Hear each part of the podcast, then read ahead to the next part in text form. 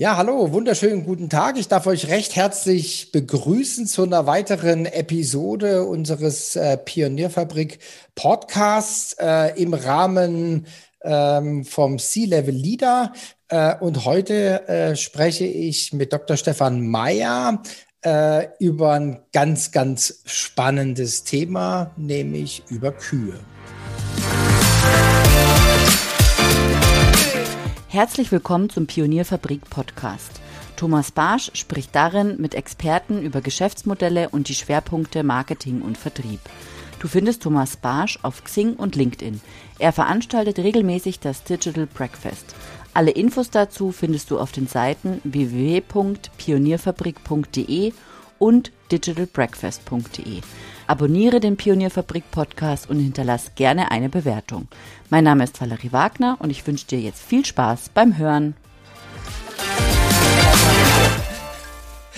Hallo Stefan, schön, dass du da bist. Hallo Thomas, grüß dich. So, also wir sprechen heute dann landwirtschaftlich über Kühe. Nee, das ist natürlich ein Quatsch. Ähm, ich gebe das Wort einfach mal an dich und dann kannst du vielleicht mal ein bisschen was zu dir sagen und auch äh, das Geheimnis lüften, über was wir heute reden. Genau. Ja, ich bin Stefan Meyer, lebe in der Gegend von Frankfurt und bin seit 25 Jahren berufstätig. Und nach meinem Studium der Wirtschaftspsychologie hat es mich so in diese Welt der Berater verschlagen. Und da habe ich erst bei einer ganz großen Unternehmensberatung angeheuert. Und da galt die Daumenregel, wenn du Psychologe bist, dann landest du automatisch in der Abteilung für Change Management. Und das mache mhm. ich jetzt quasi seitdem. Mhm. Und deswegen habe ich im Laufe von 25 Jahren sehr viele Art von Change-Initiativen gesehen, also Wandel, Veränderungsprojekten, wie auch immer man das nennen will. Ich habe jetzt so ziemlich alle Varianten davon gesehen, mhm. die es gibt und kam irgendwann zu dem Schluss, es gibt mindestens zwei Arten davon und die eine ist spannender als die andere. Mhm. Und die andere, das ist die, die es meistens gibt, nämlich so dieser Wandel an der Oberfläche. So nach dem Motto, wasch mir den Pelz und mach mich nicht nass. Mhm. Ja, wo man, mhm. mhm. wo man einen Wandel machen muss, weil es der eigenen Karriere förderlich ist oder damit man sagen kann, ich habe was gemacht, aber es darf sich bitteschön nichts ändern. Und dann mhm. gibt es weitaus seltener auch diese andere Art von Wandel, den ich mal nenne den radikalen Wandel, wo man wirklich die Spielregeln verändert und wo dann auch in der Regel sich die Sachen hinterher dramatisch gebessert haben. Ja, wirklich ein, die, die Chance zum Wandel zu etwas Besserem. Und diesen Wandel, den habe ich im Laufe meiner 25 Jahre viel zu selten erlebt. Und ich wollte mehr darüber rauskriegen. Und als ich dann anfing, mich darüber zu schlau zu machen, stellte ich fest, es gibt ziemlich wenig Literatur darüber und noch viel weniger Forschung. Also mhm. fing ich an, selber zu forschen. Ja, auf meine mhm. alten Tage fing ich dann nochmal an, an der Uni zu gehen und zu sagen, hier, ich möchte mal eine Doktorarbeit schreiben über radikalen Wandel. Ja, das habe ich dann gemacht. Also mhm. ich habe ein ganz bewusst auch qualitative Forschung gemacht. Das heißt, ich wollte die Sichtweise, die subjektive Sichtweise ausloten von Experten, die sich damit auskennen. Ich habe nämlich Menschen befragt, die Experten sind im radikalen Wandel. Und meine, mein Betreuer, quasi mein Doktorvater, mit dem habe ich mich abgesprochen und wir haben uns darauf geeinigt, dass das ganz gut wäre, Interim Manager zu befragen, weil das ja Leute sind, die werden explizit angeheuert, um auch mal so ein bisschen mehr zu verändern und die machen das mehrfach im Leben und wir waren beide der Meinung, die sind sicherlich kompetent darüber. Und habe ich darüber gesprochen, anfangs mit Interim-Managern aus Deutschland weil ich da halt auch schon ein paar erste Kontakte hatte und das bot sich so an. Und dann hatte ich Lunch mit einem Geschäftspartner aus den USA und er sagte, warum willst du nicht auch mit ein paar Interim-Manager aus den USA reden? Da habe ich gesagt, das klingt gut, wir haben einen Deal. So, und dann habe ich da damit losgelegt und dann meinte mein betreuender Professor, jetzt bräuchte man noch ein paar andere Sichtweisen. Ich sollte doch auch noch mal reden mit Consultants und mit mhm. Linienmanagern. Mhm. Dann habe ich gesagt, mhm. ja, dann mache ich das. Und da ich jetzt sowieso schon international unterwegs war, habe ich dann gesprochen, mit welchen von Kanada über Südafrika Südafrika bis Hongkong, also insgesamt vier Kontinente habe ich abgegrast und habe diese Interviews dann eben ausgewertet. Das waren Longform-Interviews, also bis zu zwei Stunden Dauer. Da habe ich ordentlich was auszuwerten und die Summe der Interviews hat dann zu fast 200 Einsichten und Erkenntnissen geführt. Mhm. Und weil das jetzt ein bisschen zu viel ist, um das alles gleichzeitig im Kopf herumzuschwenken, weil ich will das ja für den pragmatischer Hand, für den Pragmatiker benutzbar machen. Mhm. Deswegen habe ich das Ganze dann wieder verdichtet zu einem ähm, ja zu einem Framework, zu einem Modell. Das nennt sich dann das Sacred Cow Framework. Und das heißt also, Sacred Cow übersetzt die heilige Kuh. So, und äh, bevor ich gleich erkläre, warum überhaupt heilige Kuh, muss ich noch eine Sache sagen weil ich war wirklich kurz davor, am Ende meiner Interviewreihe noch jemanden zu interviewen aus Australien, um die fünf Kontinente perfekt zu machen. Ich hatte mhm. schon einen, mit dem wollte ich reden. Und dann meinte mein Professor, naja, nachdem ich jetzt bislang Gespräche geführt habe mit lauter Leuten aus der Wirtschaft, sollte ich da wenigstens mal mit einem reden aus der öffentlichen Verwaltung. Mhm. Er hat gesagt, ja, das ist ja eine ganz gute Idee, aber ich wüsste niemanden, der da kompetent ist im Wandel. Also die öffentliche Verwaltung an sich ist ja in Sachen Veränderung jetzt nicht unbedingt als Kompetenzträger mhm. bekannt. Und da bot es sich an, weil ich ja zum Promovieren an eine englische Uni gegangen bin. Und mhm. diese englische Uni ist in derselben Stadt wie das Headquarter vom britischen Geheimdienst. Also mhm. habe ich mir einen von den Jungs geangelt und mhm. habe den interviewt. Der war auch recht auskunftsfreudig und das nannten wir dann intern in unserer kleinen Forschungsgruppe das James Bond Interview. Und so kam mhm. das dann dazu, dass auch James Bond sein Know-how zu dieser zu dieser Erkenntnis beigetragen hat. James Bond ist natürlich nicht sein wirklicher Name. Ich könnte dir seinen wirklichen Namen verraten, aber der müsste ich dich umbringen und das wollen wir ja mhm. nicht. Ja, das kenne ich ja. Ja, genau. Mhm. Siehst du?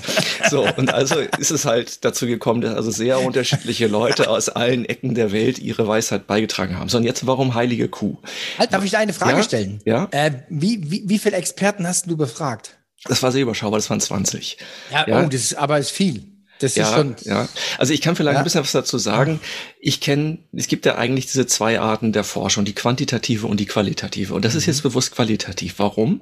Weil ich ja früher mal eine Diplomarbeit in Psychologie geschrieben habe und die war quantitativ. Mhm. Diese Welt kannte ich schon. Und bei, mhm. wenn du, da machst du psychologische Experimente und da kannst du vorher ausrechnen, wie viel Versuchspersonen brauchst du mindestens, damit das Ganze hinterher aussagekräftig ist. So, und bei qualitativ, das ist eine völlig andere Welt mit völlig mhm. anderen Methoden. Du brauchst in der Regel auch weniger Input Arbeitgeber, aber ja. es muss einen Sinn ergeben. Und ich habe eben so lange die Leute interviewt, bis die sogenannte Sättigung eingetreten ist. Das heißt, die Antworten haben sich immer wiederholt und es war nicht damit zu rechnen, dass mit neuen Interviews dann neue Erkenntnisse dazukommen. Und so haben wir das dann gemacht. Ja, es gibt ja auch andere, äh, andere Gütekriterien bei der qualitativen Forschung genau, als bei ja. der quantitativen und so weiter. Äh, keine Ahnung. Also ich habe ja auch, ich habe ja auch äh, Experteninterviews äh, gemacht bei meiner Masterarbeit, deswegen frage ich auch, ähm, und das ist schon der Hammer, ja, weil ähm, ich habe so ungefähr eine Stunde die Interviews geführt und das waren dann transkribiert zum Teil 40 bis 60 Seiten, ja. Wenn du jetzt das Doppelte hast, ja, boah, Respekt. Also das mhm. ist dann, ähm, das ist dann schon, allein die Interviews sind schon ein paar hundert Seiten, ja. Und dann.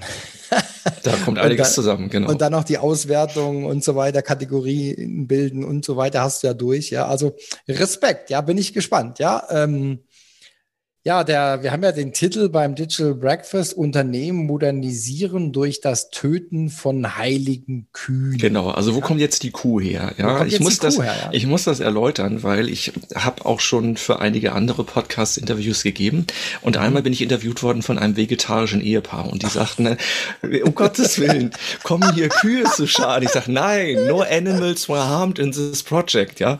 Also die Sache ist, es ist eine Metapher, ja. Und mhm. wo kommt die Metapher jetzt her? Also es gab einmal einen Philosophen, der hieß Thomas Kuhn. Und dieser Thomas Kuhn, der schrieb natürlich reihenweise dicke Bücher, die keinen Schwein liest, wie das bei Philosophen so üblich ist. Mhm. Und zwischendurch rotzte er da mal so ein kleines Pamphlet raus, so ein kleines Taschenbuch. Und dieser, dieses kleine Taschenbuch, das entwickelte sich zum Weltbestseller, über das sich die Köpfe, über die sich die Leute die Köpfe heiß geredet haben. Mhm.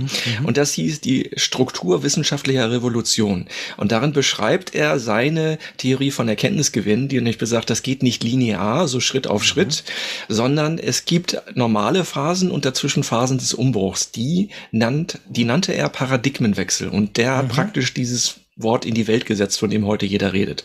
Und dieser Paradigmenwechsel, das ist das, was mir auch meine Interviewpartner hin und wieder an den Kopf geworfen haben, wenn ich gefragt habe, was ist denn radikaler Wandel? Wie, wie zeichnet sich das aus? Woran kann man das erkennen? Fiel immer wieder der Begriff. Ja, und wir haben ja im deutschen Sprachgebrauch dafür auch eine Metapher umgangssprachlich, das ist eben die heilige Kuh, die man dann zum Schlachthof schickt. Das ist genau das. Also was Kuhn gesagt hat, ist, es gibt immer zwei Phasen, die sich abwechseln und so entsteht Fortschritt. Die normale Phase ist ja. die Phase, wo alles standardisiert ist. Also du bist in irgendeiner Zunft. Das kann ja irgendeine berufliche Zunft, welche auch immer sein. Und mhm. wenn du das lernst, dann lernst du die Standardmethoden und die Glaubenssätze, die man hat. Und alle mhm. machen das mehr mhm. oder weniger gleich. Mhm. Und das geht so lange gut, bis irgendwann einer sagt, mit unseren bisherigen Methoden können wir die Probleme von heute nicht mehr lösen. Es muss sich was ändern. Und gibt es immer mhm. mehr Zweifler. Und dann bricht diese andere Phase an, die Phase der Neuorientierung, des Paradigmenwechsels. Das heißt, ein Haufen Leute versuchen mit ganz neuartigen ranzugehen. Und am Anfang ist totales Chaos, weil jeder das anders macht. Mhm. Und im mhm. Laufe dieser Orientierungsphase schält sich dann aber wieder ein neuer Standard heraus. Und dann einigen sich alle auf diesen neuen Standard und dann kommt wieder eine neue Phase, wo man wieder standardmäßig innerhalb eines Paradigmas wieder auf eine neue Art und Weise und diesmal besser als bisher die Probleme der Zeit löst, solange bis dann irgendwann wieder, vielleicht ein paar Jahre später, eine neue Phase ausbricht des Zweifels, wo man dann wieder und so weiter. Diese Phasen wechseln sich ständig ab und so sagt Kuhn entsteht Fortschritt. Und der Kuhn hat es eben ganz bewusst gemacht, also er hat es ganz bewusst postuliert für die Welt der Wissenschaft und gibt es viele nach ihm, die sagen, ja, aber in der Wirtschaft ist doch genau das Gleiche, was da stattfindet. Mhm, ja. Und auf dieser ganzen These baut das auf. Das heißt, ich musste ja am Anfang meiner Doktorarbeit auch so einen riesen Literaturrechercheteil machen mhm. und habe mir dann angeguckt, wo kommen diese ganzen Thesen her? Was hat das mit Wirtschaft zu tun? Was hat das mit Unternehmenszyklen zu tun und so weiter? All diesen Dingen bin ich ja auf den Grund gegangen und habe dann meine Erkenntnisse darauf eben aufgebaut. So, und jetzt nochmal zur Sacred Cow. Das Sacred Cow ist natürlich der englische Begriff dafür. Man kann auch sagen Holy Cow, aber das ist nicht ganz unproblematisch, weil ich mich nämlich auch habe beraten lassen von einem Linguisten und ich habe gelernt, dass im britischen Englisch und im amerikanischen Englisch Holy Cow etwas anderes bedeutet, mhm. während Sacred Cow das gleiche bedeutet. Und das will ich mhm. ja. Ich will ja ich meine ja die heilige Kuh in dem Sinne, wie wir sie im Deutschen haben. Ja. Und als ich dann mein Modell gebaut habe, Sacred Cow, dann haben wir es also mit sechs mal drei Buchstaben zu tun. Und das, mein Modell ist eine Matrix. Wir haben also eine Matrix von sechs mal drei, also 18 Handlungsfeldern. Und das Ganze dient dann als Antwort auf die Frage, wenn ich in einem radikalen Wandel bin, wenn ich mein Unternehmen restrukturiere, worauf muss ich denn alles achten? Und dieses Modell zeigt die 18 Handlungsfelder, auf die man achten muss, wenn man denn oder achten sollte, wenn man denn mittendrin ist in so einer Restrukturierung und sich fragt, habe ich vielleicht irgendwas übersehen? Habe ich auch wirklich an alles gedacht? Dann ist das Ganze hilfreich. Dazu ist es gut. Und mhm was ich auch noch ergänzend dazu sagen kann, ähm, ich habe vor, vor dieser Entscheidung, dass du einen radikalen Wandel machst, steht ja überhaupt erstmal die Entscheidung, brauche ich den denn überhaupt? Ja. Mhm. Und das ist, ist eine ganz lustige Sache, weil es muss ja überhaupt erstmal die Entscheidung gefällt zu werden, einen radikalen Wandel durchführen zu wollen, weil das ist natürlich auch mit einigen Veränderungen verbunden und einigen einen gewissen Preis, den man dafür zahlt und in der Hoffnung, dass es hinterher besser ist als vorher. Das macht man nicht so leichtfertig. Sondern gibt es auch manche Leute, die sagen, ja, äh, radikaler Wandel, äh, wissen Sie, ähm, Wandel, ja, ja, das machen wir sowieso, aber wir wollen keinen radikalen Wandel. Wir wollen immer nur ganz klein, Schritt für mhm. Schritt und wir wollen alle mitnehmen und wir wollen alle einbinden. Radikalen mhm. Wandel brauchen wir nicht. Da sage ich, ach wirklich. So, und jetzt stell dir doch mal vor, du bist Premierminister von Großbritannien und sagst, ja, ich habe diesen Job angetreten, weil ich das Land modernisieren will und dazu gehört unbedingt dass wir uns mal diesem internationalen Standard anpassen, dass der Straßenverkehr gefälligst auf der rechten Seite der Straße stattzufinden hat. Aber jetzt habe ich ja gehört, wir wollen keinen radikalen Wandel, wir wollen Schritt für Schritt die Leute mitnehmen. Also fasst du folgenden Plan. Am ersten Tag fahren nur die Lkw auf der rechten Straßenseite, am zweiten Tag auch die Busse und am dritten Tag schließlich alle. So, wenn du das hörst, ist völlig klar, so kann es nicht gehen. Ja, was mhm. ich damit sagen will, ist das folgende. Radikaler Wandel ist sicherlich kein Allheilmittel, aber es gibt Situationen, wo radikaler Wandel das einzig Vernünftige ist und nichts mhm. anderes. Und das muss man halt mal anerkennen. Man, in manchen mhm. Situationen ist radikaler Wandel einfach das beste Mittel der Wahl. Und das sind die Situationen, über die ich geforscht habe. Und das ist das, worüber ich Erkenntnisse gesammelt habe. Fällt mir, ist mir gerade spontan was eingefallen. Hast du auch schon äh, Praxisbeispiele aus der, aus der Industrie ausgemacht von Firmen, die so einen radikalen Wandel äh, hinter sich hatten? Naja, ich habe natürlich selber äh, viele Dinge erlebt und ähm, wenn du, wenn du fragst, warum macht das überhaupt jemand, ja, mhm. also welchen Anlass gibt's dazu, ähm, es gibt zwei Glaubenssätze bei den Leuten, die ich befragt habe. Also ich habe ja viele Fragen gestellt in so einem halbstandardisierten Interview und die für mich spannendste Frage überhaupt war, kann es sein, dass vielleicht jede Organisation einen radikalen Wandel braucht. So hin und wieder, vielleicht alle paar Jahre, kann es sein, dass jede Organisation, die langfristig bestehen will, einen radikalen Wandel braucht. Und wie das halt so ist bei der Wissenschaft, es gibt nicht immer eine einhellige Meinung. Es war ziemlich genau die Hälfte. Die eine Hälfte hat gesagt, ja, Jede Organisation, die langfristig bestehen will, also da denkt man jetzt insbesondere in Richtung Mittelstand, ja, also diese Familienunternehmen, die generationenübergreifend langfristig bestehen. So, die brauchen hin und wieder einen radikalen Wandel, nicht ständig, aber vielleicht alle paar Jahre mal. Also die Hälfte meiner Interviewees haben gesagt, jawohl, genau so ist das. Du musst das rechtzeitig machen, idealerweise bevor du von der Krise betroffen bist. Und die andere Hälfte hat gesagt, nee, radikaler Wandel an sich ist eine gute Sache, aber man braucht sie nur unter bestimmten Voraussetzungen. Und da habe ich gefragt, welche sind denn das? Und da wurden mir drei genannt. Die eine Voraussetzung ist, die Gesetzgebung ändert sich und ein Geschäftsmodell wird illegal. Und sowas habe ich tatsächlich mal gehabt. Ich habe mal ein Telekommunikationsunternehmen beraten, da hat sich das Gesetz geändert und die Art und Weise, wie sie die Rechnung erstellt hatten, waren dann plötzlich nicht mehr legal. Das ist schon mal ein guter Grund, sein, sein, sein Business umzustellen, ja, wenn du, wenn du plötzlich illegal bist. Ja? Mhm. So, das ist der erste Grund. Der zweite Grund ist ein Fortschritt in der Technologie, was in der Regel bedeutet, dass deine Mitbewerber schon mit der neuen Technologie arbeiten, mit den neuen Methoden und du noch mit den alten Methoden arbeitest und im Auge deiner Kunden siehst du auf einmal ziemlich altbacken aus. Mhm. Und da hatte ich eben auch mal einen Fall. Das war eine Wirtschaftsprüfung. Da hat die Konkurrenz schon mit den neuen Echtzeit-Analyse-Tools gearbeitet, während die eigenen Analysten immer noch mit Excel gearbeitet haben, weil die das früher mal so gelernt haben. Und das ist eben auch ein Grund. Also in der Regel, ja, eigentlich fast alles, was heute unter dem Begriff Digitalisierung fällt, ist, ist halt davon betroffen. Ja, man hat eben früher auf bestimmte Art und Weise gearbeitet und früher war das ja auch gut so, aber jetzt sind eben neue Rahmenbedingungen und jetzt hat der Kunde auch andere höhere Ansprüche, dass eben mit modernen Tools gearbeitet wird, weil das manchmal damit eben auch schneller geht und weniger Kosten entstehen oder weil das Ergebnis genauer ist oder leichter zu bedienen oder leichter zu verstehen oder. Na, das ist der zweite Grund, also technologischer Fortschritt. Also, und der dritte Grund sind Ereignisse höherer Gewalt. Das ist dann alles von 9-11 bis zu einer Pandemie und die haben alle eins gemeinsam. Die Eintrittswahrscheinlichkeit ist extrem gering. Es ist hochgradig hochgradig unwahrscheinlich, dass es passiert. Aber wenn es passiert, dann ändert sich ziemlich viel. So, und das sind die drei Gründe für radikalen Wandel. Finde ich spannend. Also mir ist jetzt ein, sind jetzt ein paar Beispiele eingefallen. Ähm, ein Beispiel, das äh, schon ein paar Jahre zurück. Ähm, erinnerst dich vielleicht auch, ähm, da hat Adobe das Geschäftsmodell geändert. Ja, und hat dann auf einmal verkündet, ähm, wir verkaufen keine Software mehr, ihr habt ein Jahr Zeit und ähm, es gibt dann nur noch äh, die Cloud-Lösung. Ja, und da haben sie sie zerrissen und da, also da ging es ja ziemlich, alle gingen dann auf die Barrikaden und, und, und. Und das war dann das Thema Technologie. Ja, also ich würde sagen, das war der zweite Grund, ja. Ähm, und äh, da gab es auch mal ein Interview von dem CEO und der hat dann, äh, die sind dann gestärkt gestärkt, was du auch gesagt hast, sind dann gestärkt durch diesen, durch diesen Wandel ähm, quasi auf dem Markt hervorgegangen. Und äh, man sieht es auch ein bisschen, man kann auch die Zahlen, wenn du die, die EBIT und so weiter anschaust, siehst du, dass sie dann sogar relativ relativ kurzfristig eine Delle hatten. Und dann ging es aber hoch und ein paar Jahre später waren sie besser wie vorher. Ja, also da hat es hervorragend hervorragend geklappt und es war auch, ähm, also würde ich jetzt auch mal so, so titulieren und die waren so einer, einer der ersten. Ja, also das ist vielleicht auch ein, ein ganz, ganz gutes Beispiel, ähm, was ich auch immer mal wieder verwende. Und ich was, kann dir auch gerade mal ein Beispiel liefern für ja. ein namhaftes Unternehmen, das es eben nicht gemacht hat, das sich nicht um seine heiligen Kühe gekümmert hat. Mhm.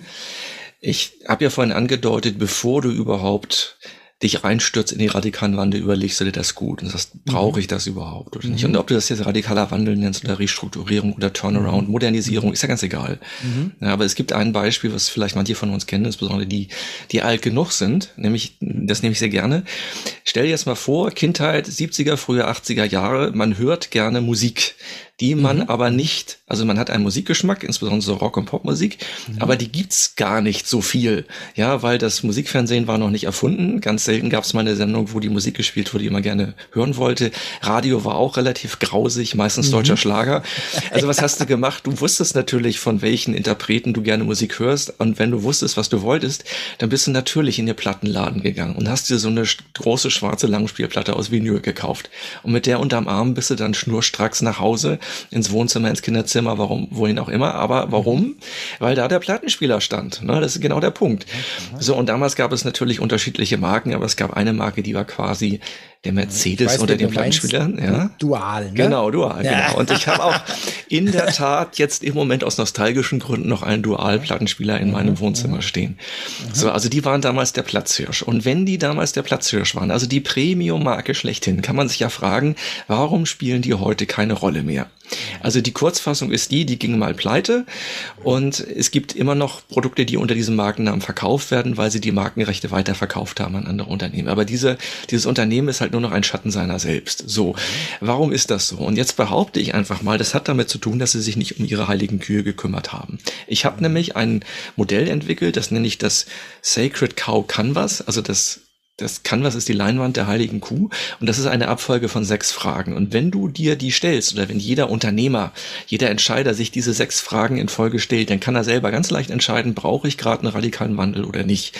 Und dir wollte ich jetzt mal kurz mit dir durchgehen. Ja, sehr gut. Also, die erste Frage lautet, was bekommt denn mein Kunde? So, und wenn du jetzt Mitarbeiter von Dual bist, dann ist die Frage ganz leicht, nämlich wenn jemand was von Dual kauft, dann bekommt er einen Plattenspieler. Leicht zu sagen. So, der zweite Punkt, die zweite Frage ist, was ist denn die heilige Kuh? Und die heilige Kuh in diesem Zusammenhang ist das Selbstverständnis. Also, wer sind wir und was machen wir? Und wenn du damals die Mitarbeiter gefragt hättest von Dual, dann hätte ich gesagt, na, ist völlig klar, wir sind im Plattenspieler-Business, wir bauen Plattenspieler. That's what we do, ja. So, Frage Nummer drei. Was ist das Tabu? Das Tabu ist das, was jeder weiß, aber was sich niemand offen auszusprechen traut. Mhm. So, und wenn du jetzt mal dahinterher gehst, ja, warum kaufen die Leute Plattenspieler? Ja, weil sie Musik hören wollen. Gut, brauchen sie denn dazu zwingend einen Plattenspieler? Ja, im Moment schon weil das im Moment so die Lösung ist, die sich da anbietet. Ja, seitdem die Schellackplatte mit dem Grammophon aus der Mode gekommen ist, mhm. gab es halt die Vinylschallplatten. Aber es kann natürlich sein, dass danach wieder eine neue Technologie kommt, eine, die irgendwie anders ist, also dass die Leute einen anderen Zugang zur Musik bekommen, einen anderen mhm. Zugang, der günstiger oder schneller oder moderner oder bequemer oder was auch immer ist. Das kann natürlich sein, dass der kommt. So und deswegen ist es natürlich nicht in Stein gemeißelt, dass der Plattenspieler die einzige Möglichkeit ist, Zugang zur Musik zu bekommen. Das haben alle geahnt, aber es hat niemand offen ausgesprochen. Und jetzt kommen wir zur Frage Nummer vier, was ist denn die Eigentlichkeit? Das ist mein Lieblingswort, übrigens hat so was Philosophisches an sich. Also worum geht's hier eigentlich? Die Leute, die einen Plattenspieler kaufen, die wollen natürlich keinen Plattenspieler, der nimmt ja nur Platz weg. Die wollen Musik hören. Aber warum wollen sie denn Musik hören? Sie wollen Musik hören, behaupte ich, weil sie sich dadurch gut fühlen. Ja, Musik mhm. sorgt dafür, dass du dich gut fühlst. Also mir mhm. geht's so, wenn ich mich mal nicht so gut fühle, höre ich mein Lieblingslied. Oder wenn morgens der Kaffee alte ist, höre ich was mit Rhythmus und dann bin ich wieder wach, so ungefähr. Mhm. Also Musik ist der Zugang dafür, sich gut zu fühlen. Und damit kommen wir jetzt zur Frage Nummer fünf. Was ist der radikale Wandel? Und der steht ganz bewusst gegenüber der heiligen Kuh, also dem Selbstverständnis. Das Selbstverständnis der Mitarbeiter von Dual war, wir sind im Plattenspieler-Business, wir bauen Plattenspieler. Der radikale Wandel wäre eine neue Definition dessen, was man ist und was man macht. Also nicht, wir sind im Plattenspieler-Business, sondern wir sind im Musikbusiness. Wir helfen den Menschen, Zugang zur Musik zu bekommen. Warum? Damit sie sich besser fühlen können. Das ist das ganze Geheimnis. Ja, also eine etwas weitere Definition dessen, wer man ist und was man macht. Und dann wäre die Frage Nummer sechs, nämlich was der Kunde bekommen sollte. Nicht was er bekommt, das ist ja ein Planspieler, sondern was er bekommen ja. sollte, ist Zugang zur Musik, damit er sich besser fühlen kann. Auf ja. welche Art und Weise auch immer, was gerade zeitgemäß ist. Ja. Und ich behaupte, wenn man damals diese sechs Fragen einfach mal logisch durchgedacht hätte und ein bisschen miteinander diskutiert hätte, dann wäre man rechtzeitig auf den Trichter gekommen, dass man sich sagt, wir müssen den Leuten Zugang zur Musik zu verschaffen. Und wenn der Planspieler nicht mehr das State-of-the-Art-Gerät dazu ist, dann muss ja. es was anderes sein. Und wenn man damals darüber nachgedacht hätte, dann könnte heute, behaupte ich, Dual der führende Provider sein für Musik, damit man sich gut fühlt. Das könnte ein Webshop sein oder ein Streaming-Service oder was auch mhm. immer gerade angesagt ist. Ist ja völlig wurscht. Ja, wichtig ist, dass man sich definiert als jemand, der Musik bereitstellt, der einen Zugang zur Musik bereitstellt, damit die Leute sich besser fühlen können. Mhm. Und das ist eben der wesentliche Punkt. Und wenn man das durchgeht, das ist ja jetzt nur eine Metapher, das ist jetzt nur ein Beispiel, das gilt natürlich für alle anderen Branchen ebenso. Wenn man das für sich durchgeht, und überlegt, ist unser Selbstverständnis überhaupt noch auf der Höhe der Zeit? Oder gucken wir hier ständig in heilige Kühe, die uns den, den Blick auf den Horizont versperren? Ja, ist mhm. da vielleicht hinter den heiligen Kühen, ist da was anderes, mhm. was eigentlich alle schon wissen, nur wir sehen es nicht, weil uns die heiligen Kühe die Sicht versperren? Das mhm. ist der Punkt. Also ist unser Selbstverständnis, wer wir sind und was wir machen, noch aktuell? Und diese Frage muss man sich hin und wieder stellen, wenn man langfristig am Markt sein will. Mhm. Also finde ich, finde ich, finde ich wirklich hochinteressant, mit dir drüber zu reden, Ähm, mir, mir, mir gefällt es auch jetzt mit, dem, mit den sechs Fragen. Das, das passt sicherlich auch bei Kodak und so weiter. Also es passt bei vielen Firmen, die von der Bildfläche verschwunden sind. Äh, das passt vielleicht auch sogar bei Quelle oder so. Also es gibt ja genau, zahlreiche ja. Beispiele. Ja, Ganz also viele Beispiele. Passt, passt hervorragend. Ähm, jetzt habe ich vielleicht noch mal eine, eine Metapher aus dem anderen Bereich. Ja, also das Thema Technologie, Methoden. Also habe ich noch die aktuellen Technologien oder habe ich die aktuellen Methoden? Und äh, da habe ich auch mal, habe ich auch mal was zusammengestellt, ja, und zwar aus dem Sport. Ja, im Sport äh, gibt es immer mal wieder äh, die Situation, dass die dass der Standard, wie du es vorhin genannt hast, am Ende ist. Ja, also ich erinnere mich noch, als irgendein Verrückter nicht im, im Scherenschritt äh, über die Hochsprunglatte gesprungen ist, sondern rücklinks. Mhm, der Flop. Und das ja. war der, und das war der Flop, ja. So.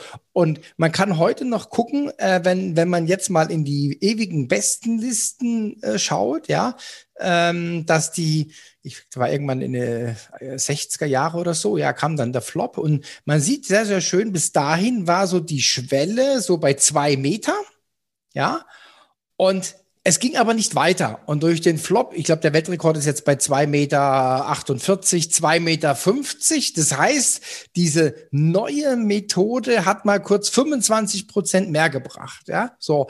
Und und ähm, ich habe da mit einer Bekannten neulich drüber gesprochen, die, ähm, also die äh, berät, also Profisportler und so weiter. Und ähm, das, da fand, das fand sie auch ganz, ganz spannend. Und da hat sie gesagt, ja, wenn ein, und da ist es ähnlich jetzt wie beim Unternehmen, ja, wenn, ähm, wenn ein Sportler eine Trainingsmethode oder ein Land eine Trainingsmethode, Nationalmannschaft, wenn die eine Trainingsmethode verpasst, dann dauert es zwei Olympiaden, bis sie wieder vorne sind. Mhm. Ja, ja, ist also acht, acht Jahre, ja. Und, und ein anderes Beispiel äh, kennst du vielleicht auch vom Langlauf, ja, dieser klassische, ja, und, und dann dieses Skating. Ja, das Skating ist auch ein enormer Fortschritt gewesen. Da gibt es viele, viele Beispiele im Sport und ähm, da ist es aber so, so wie du auch gesagt hast, die grundsätzliche Frage, ja, muss ich was verändern? Ja, und kann ich das, ja. Und also das spielt ja auch noch einen Aspekt ja. mit rein. Ähm, also Leute, die auch den Fortschritt sehen und den begrüßen, so Leute wie du und ich, wir fragen uns ja manchmal, warum die anderen so langsam sind und warum die mhm. anderen sich partout nicht mit dem Fortschritt anfreunden wollen. Und da muss ich sagen, kommt jetzt meine Ausbildung als Psychologe ins Spiel. Es gibt durchaus rationale Gründe, am Alten festzuhalten. Ich mhm. habe vorhin das Beispiel genannt mit der Wirtschaftsprüfung. Ja, die anderen haben moderne Analysetools und die eigene, die eigenen Mitarbeiter arbeiten noch mit Excel. Mhm. So, die modernen Analysetools, die haben dann Namen wie Tableau, Power BI oder Superset. Mhm. Mhm. Ja, wenn du mit den alten Analysetools arbeitest, dann dauert das länger, bis das Ergebnis fertig ist. Mhm. Wenn du mit den neuen Analysetools arbeitest, dann kriegt der Kunde nicht nur ein besseres Ergebnis, mit dem er besser arbeiten kann, weil das Ganze wesentlich leichter begreifbar veranschaulicht wird. Es ist auch noch schneller fertig und da Wirtschaftsprüfungen nach Zeit bezahlt werden, ist es auch noch billiger. Ja, das ist natürlich klar, dass einige mhm. an den alten Methoden festhalten, mhm. weil sie dann mehr abrechnen können. Und me mhm. meistens findest du irgendeinen rationalen Grund, warum sich jemand so mhm. hartnäckig sträubt, mit der Zeit zu gehen. Da stecken nämlich mhm. durchaus eigene Interessen dahinter. Das muss man ja. eben auch mit berücksichtigen. Absolut. Also, und das ist, das sind genau die Argumente. Ähm, ich habe ja auch mal ein neues Geschäftsmodell entwickelt. Da haben wir quasi äh, IT vermietet. Ja, und das ist ja immer, jetzt ist es wieder natürlich hochaktuell über, über Cloud und so weiter. Aber jetzt musst du dir vorstellen, du machst dann einen 60-Monats-Vertrag, ja, und da kommt das Geld ins Spiel. Du kaufst eine Anlage für 60.000 Euro, ja. Das heißt, der Händler oder der Dienstleister hat die 60.000 Euro in der Tasche. Ja, so. Wenn du jetzt einen 60-Monats-Vertrag machst, ja, ähm, dann musst du das entweder, also musst du es refinanzieren oder du hast so viel Geld, ja. Weil jetzt sind wir mal ganz einfach, ganz, wir haben es jetzt, ich, ich mache es jetzt mal ganz, ganz einfach. Du hast einfach die 60.000 Euro als Miete verlagert auf 60 Monate, also 1000 Euro. Ja, so, äh, wenn du das jetzt in der Mitte vom Jahr machst, also jetzt keine Ahnung, im Juli, dann hast du noch in diesem Jahr sechs Monate Laufzeit also hast du 6000 Euro von ursprünglich 60.000. Und das ist natürlich schon ein Riesenunterschied der Liquidität, ja. So, auch wenn der Kunden das andere lieber ist, ja. Aber für dich, das ist der rationale Grund und deswegen deswegen haben, ähm, deswegen haben viele von diesen Modellen einfach nicht gegriffen, ja. Weil der rationale Grund im eigenen Unternehmen der war, oh, dann haben wir ja gar keine Liquidität, ja. Tja, da muss man dann auch darauf achten, dass man sich nicht selber ein Bein stellt. Ja, absolut, absolut, ja. Also ähm, interessant. Ich habe jetzt noch mal eine Frage. Ähm, äh, wie gesagt, das ist ja in deine Promotion gemündet. Hast du die, ist die, die ist natürlich auch publiziert, oder? Genau, die ist öffentlich einsehbar. Ich kann dir auch mhm. gerne einen Link zur Verfügung stellen.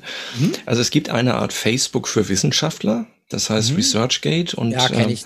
Mhm. wenn man da mhm. was einstellt, das war auch für mich neu. Also mhm. äh, du stellst das nicht einfach da ein, sondern das wird dann automatisch analysiert dann gibt es eine Liste, dann wird auch, also durch so, so, eine, so einen Algorithmus erstellt mhm. dann eine Liste der Leute, die du zitiert hast. Mhm, mh. Und die werden da wiederum verständigt, dass jemand eine Arbeit geschrieben hat, in die sie zitiert werden.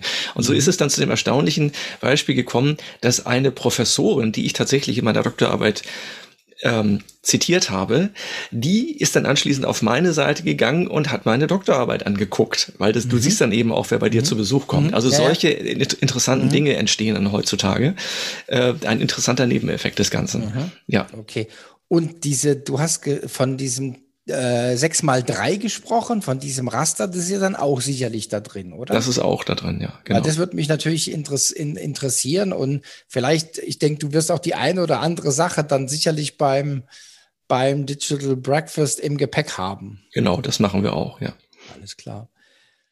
Stefan, hochinteressant, hochinteressant und ich freue mich schon wahnsinnig auf äh, das Digital Breakfast am Wann, wann haben wir auf, ausgemacht? Ich weiß gar nicht, irgendwann im September. Wir schreiben es in die Kommentare rein. Wir werden 28.09. Ich sehe es gerade. Ähm, das wird mit Sicherheit hochspannend. Ich danke dir für deine Zeit. Bleib gesund und munter. Und ähm, ja, bis bald. Danke, Tschüss. danke für die Einladung. Tschüss.